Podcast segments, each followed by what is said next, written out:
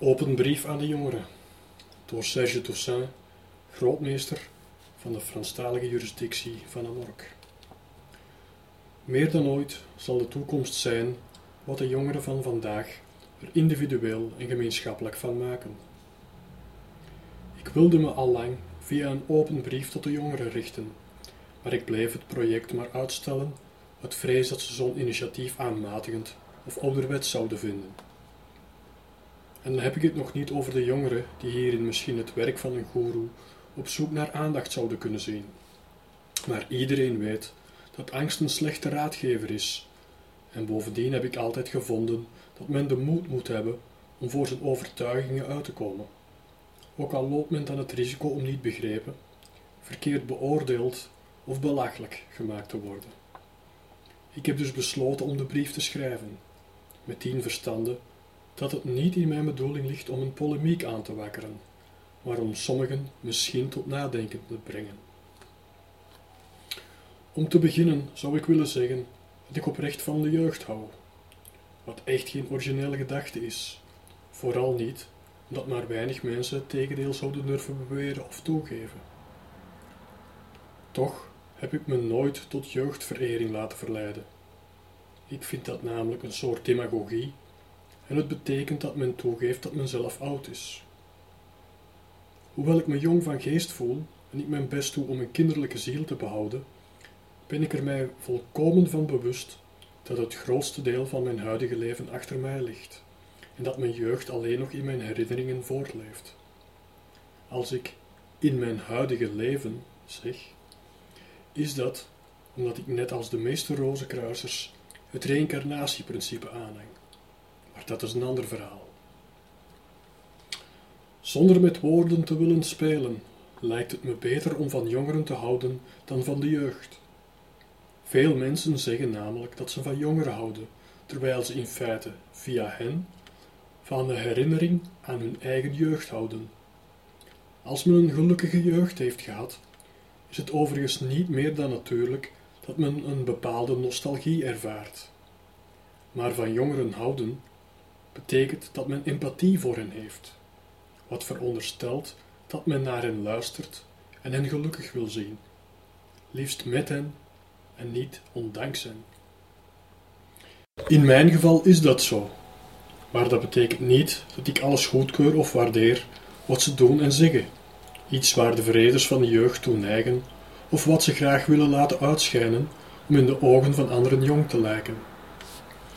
Omdat ik wegens mijn functie veel heb kunnen reizen, zou ik de jongeren ten eerste willen zeggen met hoeveel plezier ik vaststel dat de grote meerderheid van hen geen racisten of nationalisten zijn, wat zeer te waarderen valt.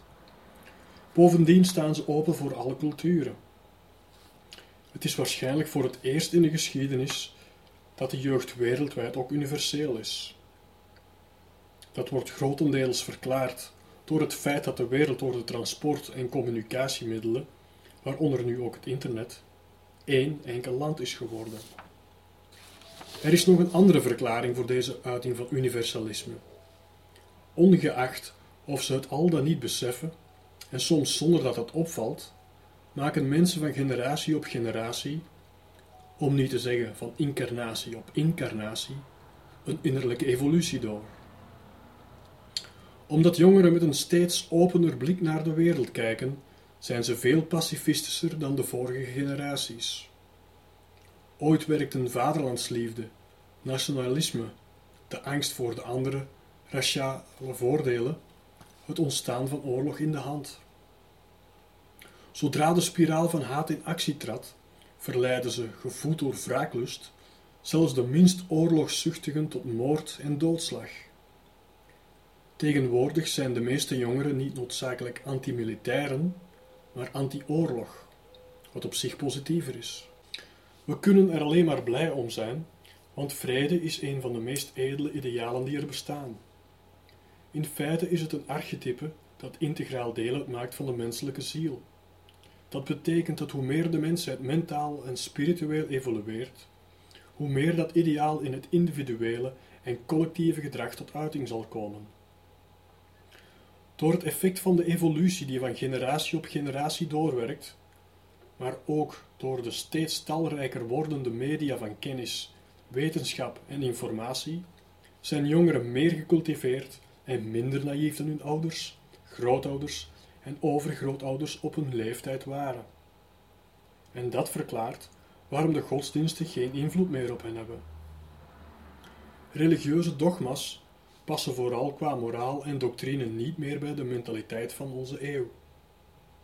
Hoeveel jongeren geloven in het begin van de 21ste eeuw nog dat de mensheid ontstaan is uit één koppel, met name uit Adam en Eva, die uit het paradijs verjaagd werden, omdat ze van de verboden vrucht hadden gegeten? En hoeveel geloven in de wederopstanding van het lichaam en denken dat God aan het einde der tijden de goede van de slechte zal scheiden? Zie dat niet als twijfel of kritiek op godsdiensten. Die waren en zijn nog altijd nuttig. Al was het alleen maar omdat ze miljoenen mensen de kans geven om hun geloof dagelijks te beleven.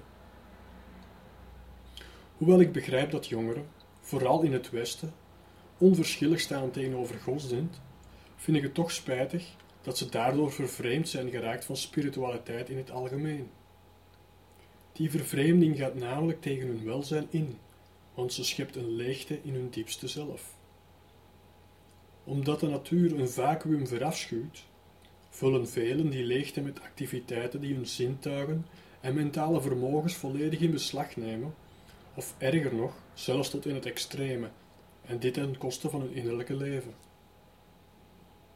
Het leidt tot een psychisch gebrek aan evenwicht, dat grotendeels verklaart waarom velen van hen niet echt gelukkig zijn en zich niet goed in hun vel voelen. Het bewijs is te vinden in het feit dat steeds meer jongeren in de zogenaamde ontwikkelde landen zelfmoord plegen. Een onrustwekkende vaststelling die een mens wel moet raken. Hoe kan men jongeren echter verwijten dat het hen aan spiritualiteit ontbreekt, als de ouderen er zelf aan hebben meegewerkt om de maatschappij steeds materialistischer te maken? Zoals iedereen weet, wordt de wereld tegenwoordig door geld geregeerd. Geld heeft altijd een grote invloed gehad op de mensen maar die invloed blijkt nu zijn hoogtepunt bereikt te hebben en leidt tot een schijnbaar grenzeloze hebzucht en begeerte. Het wordt aanbeden als een godheid en vormt de grondslag van een godsdienst zonder ziel, met dienaars en gelovigen. Zijn credo is zeer eenvoudig en kan worden samengevat in één woord. Steeds meer hebben. Op het altaar van de geldgod worden de meest elementaire morele waarden geofferd: eerlijkheid, integriteit, gelijkheid, gulheid, delen enzovoort. We hebben allemaal geld nodig, zodat we dat niet de schuld kunnen geven. De echte schuld ligt in het te grote belang dat er tegenwoordig aan wordt toegekend. Van de dienaar die het zou moeten zijn, is het een slechte meester geworden. En dat in alle sociale rangen en standen. Waaruit bestaat dan de spiritualiteit die de meeste jongeren ontberen en waarin ze een bron van welzijn zouden kunnen vinden? Laat me eerst preciseren dat ze niet eist dat men een van de momenteel bestaande religies volgt, vooral niet omdat jongeren de neiging hebben om zich ervan af te keren. Kort gezegd berust ze op het idee dat iedere mens een ziel bezit en dat het leven dient om die ziel te verbeteren. Hoe? Door vrij aan zijn persoonlijke ontwikkeling te werken, of beter gezegd, aan het perfectioneren van zijn persoonlijkheid. In dat vervolmakingswerk ligt het fundament van spiritualiteit. Niet in het godsdienstige, maar in de mystieke betekenis van het woord. Zo gezien is God niet alleen de intelligentie, het bewustzijn, de energie, de kracht. Het woord doet er eigenlijk niet toe, die aan het werk is in het universum en de natuur. Hij is ook wat men in de mens gewoonlijk de stem van het geweten noemt. De groeiende invloed van geld op de maatschappij heeft een subcultuur doen ontstaan, waarvan de tv momenteel de belangrijkste vector is, met zijn onzinnige, vulgaire en onterende uitzendingen, zonder het geweld te vergeten dat voortdurend op het scherm te zien is.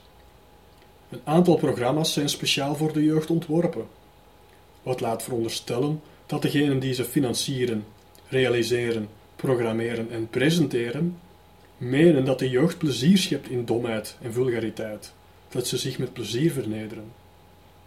Waar wachten jongeren nog op, als ze geconfronteerd worden met een dergelijk misprijzen om zich te laten gelden en programma's te kiezen die hun gevoeligheid en intelligentie recht doen? Zouden ze zich niet verheffen als ze deze cynische manipulatie van de geesten zouden afwijzen en zich er zelfs tegen zouden verzetten? Net zoals het internet is de tv een weerspiegeling van het beste en het ergste in de maatschappij. In het algemeen is het ieders plicht, en in het bijzonder die van de jongeren, om er een cultureel en moreel verheffend medium van te maken in plaats van een van afstomping. Een van de schadelijkste, op jongeren gerichte manipulaties waarin de tv-realiteit zich schuldig maakt, is het gedweep met roem. Met behulp van exhibitionisme en voyeurisme laat men hen geloven dat beroemd worden, bewonderd en verafgod worden, om niet te zeggen aanbeden worden, een van de belangrijkste doelen in het leven is. Waar leidt een dergelijke verering van het ego toe? Een zij tot desillusies en teleurstellingen. Zoals de ervaring aantoont, is roem alleen niet genoeg om tot ontwikkeling te komen en gelukkig te zijn. In veel gevallen is het een bron van angst, vrees en stress. Niet in de ogen van de anderen moeten we het geluk zoeken, maar in de blik die we op onszelf werpen. Het komt erop neer dat we voor alles moeten leren om goed gezelschap voor onszelf te zijn. Wie dat is, heeft geen behoefte aan beroemd worden en houdt zich evenmin bezig met het zozeer bewonderen van de een of andere beroemdheid, zodat men de indruk heeft dat men door die beroemdheid geleefd wordt. Wat te zeggen van de motors die men regelmatig opdringt aan jongeren, of die ze elkaar op gebied van muziek, kleding, taalgebruik, gewoonten en zo verder opleggen. Ook daar horen ze zich af te vragen wie of wat van die manipulatie profiteert. Het is niet meer dan normaal dat men zich wil onderscheiden en profileren. Maar een persoonlijkheid hebben betekent niet dat men anderen naaapt of slaafs welke mode dan ook volgt. Het betekent evenmin dat men in het andere uiterste vervalt en zich overdreven van de anderen onderscheidt om toch maar anders over te komen. Het betekent heel eenvoudig dat men zichzelf is en volgens zijn eigen waarden en persoonlijke smaak leeft. En in tegenstelling tot wat heel wat jongeren lijken te denken, is er niets dat meer respect en zelfs bewondering opwekt dan zich naar gelang de eigen keuzen, hoe normaal ook, te gedragen, in plaats van die ons van buitenaf worden opgedrongen om hip te zijn of te lijken. Net zoals met godsdienst is ook de relatie van de jongeren met de politiek veel veranderd. Politiek maakt integraal deel uit van de maatschappij en is nu eenmaal noodzakelijk om de staat en de steden te besturen, van het kleinste dorp tot de grootste metropool.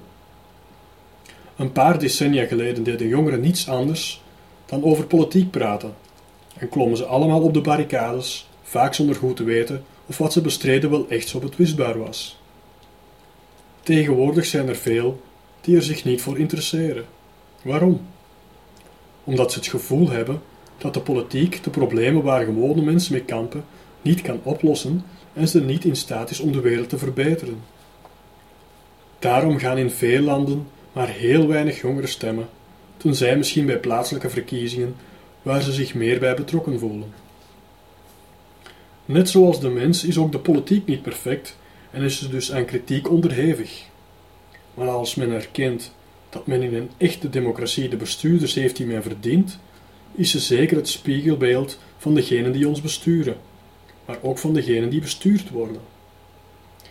Ten aanzien van de problemen waar de hele gemeenschap mee geconfronteerd wordt, is het dus te simpel en te gemakkelijk om uitsluitend degenen aan te vallen die een politieke functie vervullen. Naast het feit dat we vrij kunnen stemmen, kunnen en moeten we goed gebruik maken van onze vrije wil en de maatschappij actief verbeteren. Hoe? Door ons in te spannen om voortreffelijke mensen te worden, zoals Comenius, eminent rozenkruiser uit de 17e eeuw en de spirituele vader van de UNESCO, het uitdrukte.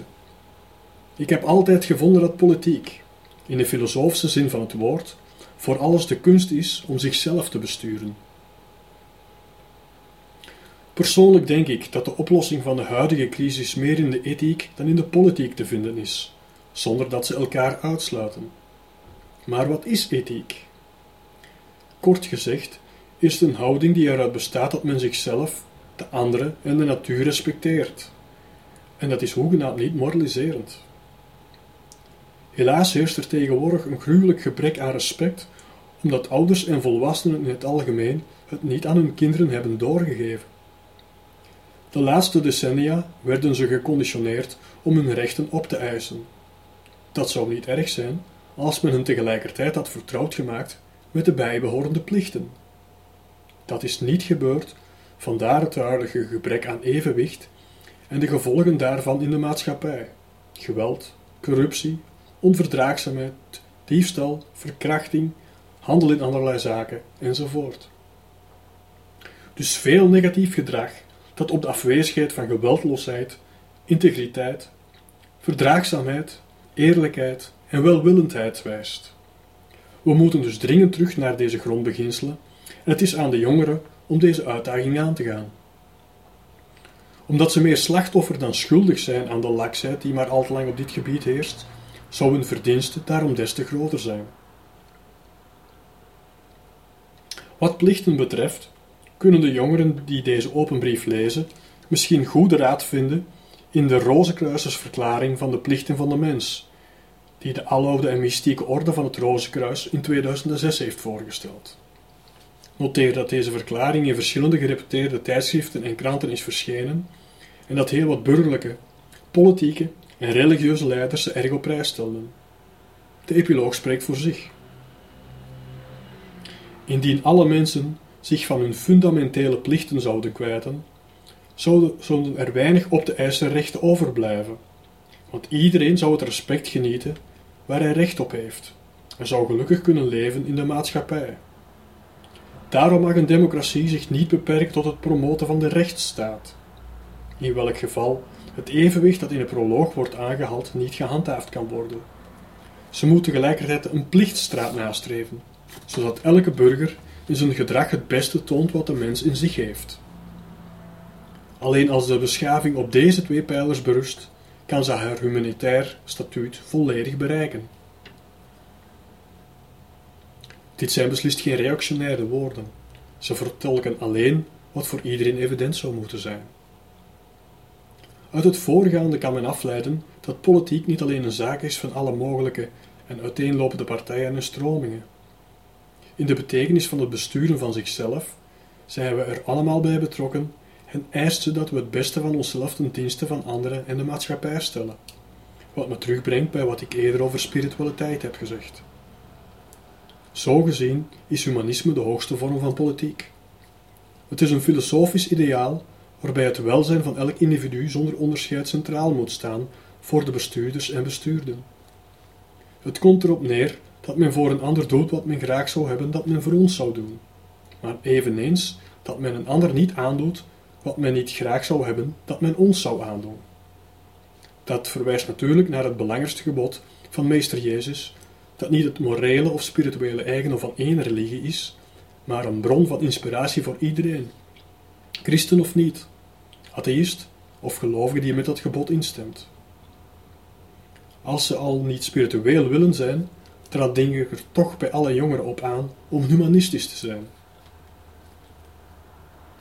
Men kan echter geen humanist zijn zonder betrokken te zijn bij de bescherming en de redding van de natuur. We weten dat onze planeet zeer bedreigd wordt. Opwarming van het klimaat, te veel ontbossing, algemene vernietiging van ecosystemen, verdwijning van verschillende planten en diersoorten, verschillende soorten vervuiling. Het spreekt dus voor zich dat ecologie de belangrijkste kwestie van de 21ste eeuw is geworden. Door de economische en sociale crisis die de wereld al enkele decennia treft, verdwijnt deze kwestie helaas op de achtergrond en bestaat het risico dat men niet het nodige doet om het ergste te voorkomen. Laten we dus op het verantwoordelijkheidsgevoel en de daadkracht van jongeren rekenen, met het idee dat hun kinderen en kleinkinderen een geregenereerde moeder aarde zullen erven, waarmee de mensheid zich voor altijd verzoend heeft. Een ander gevaar dat het evenwicht van de maatschappij en wat men gewoonlijk het samenleven noemt bedreigt, is het individualisme. Hoewel het internet echt een grote bron van informatie is en een buitengewoon communicatiemiddel, betreur ik echter dat het te veel gebruikt wordt en dat jongeren zelfs toegeven dat ze niet meer zonder kunnen. Wat te zeggen over hun verslaving aan hun gsm's en andere smartphones. De paradox van de moderne tijd is dat mensen de hele dag met de andere kant van de planeet communiceren, maar dat velen zeggen dat ze zich oneindig eenzaam voelen. Hier volgt een uittreksel uit de Positio Fraternitatis Rosae Crucis, een manifest dat Amorc in 2001 wereldwijd heeft gepubliceerd.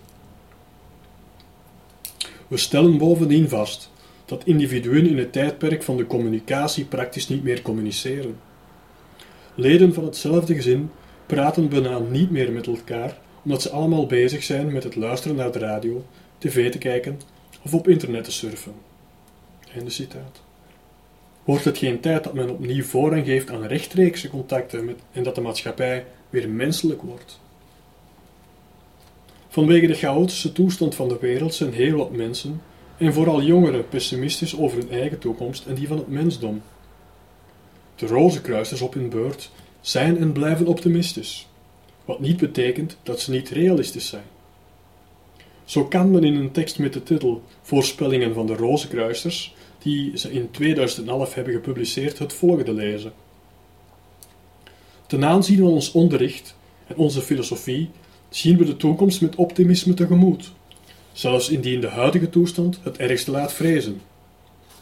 Achter de uiterlijke schijn vormt de problematische periode die we momenteel doormaken een verplichte passage, die het voor de mensheid mogelijk moet maken om te transcenderen en herboren te worden. De mensheid is in haar geheel bestemd om een ideale staat in te richten die heel wat wijzen uit het verleden gewenst hebben en wat heel wat mensen min of meer bewust op hopen. Einde citaat. Heb dus vertrouwen. In plaats van zich te beperken tot de uitspraak hoop doet leven, kunnen we beter handelen met het idee dat het leven vol hoop is. In de inleiding van deze brief had ik het over de vrees dat hij als ouderwets zou beschouwd worden, vooral door jongeren die hem zouden lezen. In de inleiding van deze brief had ik het over de vrees dat hij als ouderwets zou beschouwd worden, vooral door jongeren die hem zouden lezen. Ik denk nogthans niet dat het ouderwets is om hen aan te moedigen om spiritueel, humanistisch en ecologisch te zijn. Om hen aan te sporen om zich niet meer te laten manipuleren door mensen die munt slaan uit domheid, voyeurisme en andere afgeleide producten van de mediatisering van de zeden. Om hen te waarschuwen tegen het individualisme dat de nieuwe media creëren. Om hen aan te bevelen om wakker te worden en het beste in zichzelf tot uiting te brengen, enzovoort. Wat mij betreft doe ik een beroep op hun geweten en zelfs op hun ziel, omdat hun leven niet aan hen voorbij zou gaan en dat ze van de mensheid maken wat ze moet worden, de uitdrukking op aarde van het beste dat het leven deze en toekomstige generaties te bieden heeft. En dat ze zichzelf afvragen welke maatschappij, welke mensheid, welke wereld ze voor hun kinderen wensen. Een adagio dat u allemaal kent zegt: Als de jeugd eens wist, als de ouden eens konden. Wat betekent dat de jongeren de energie hebben die nodig is om de wereld te verbeteren, maar dat ze niet over de noodzakelijke ervaring beschikken. Ik ben ervan overtuigd dat het hen zal lukken als ze het willen, en beter dan we hopen. Laten we ons onvertrouwen in hun stellen. Ik beëindig mijn brief met deze woorden van hoop en met mijn beste wensen van geluk en succes voor alle jongeren die hem zullen lezen, ongeacht of ze hem al dan niet gewaardeerd hebben. Met mijn beste gedachten, Serge Toussaint, grootmeester van de Franstalige jurisdictie van de Rozenkruisersorde Amarok.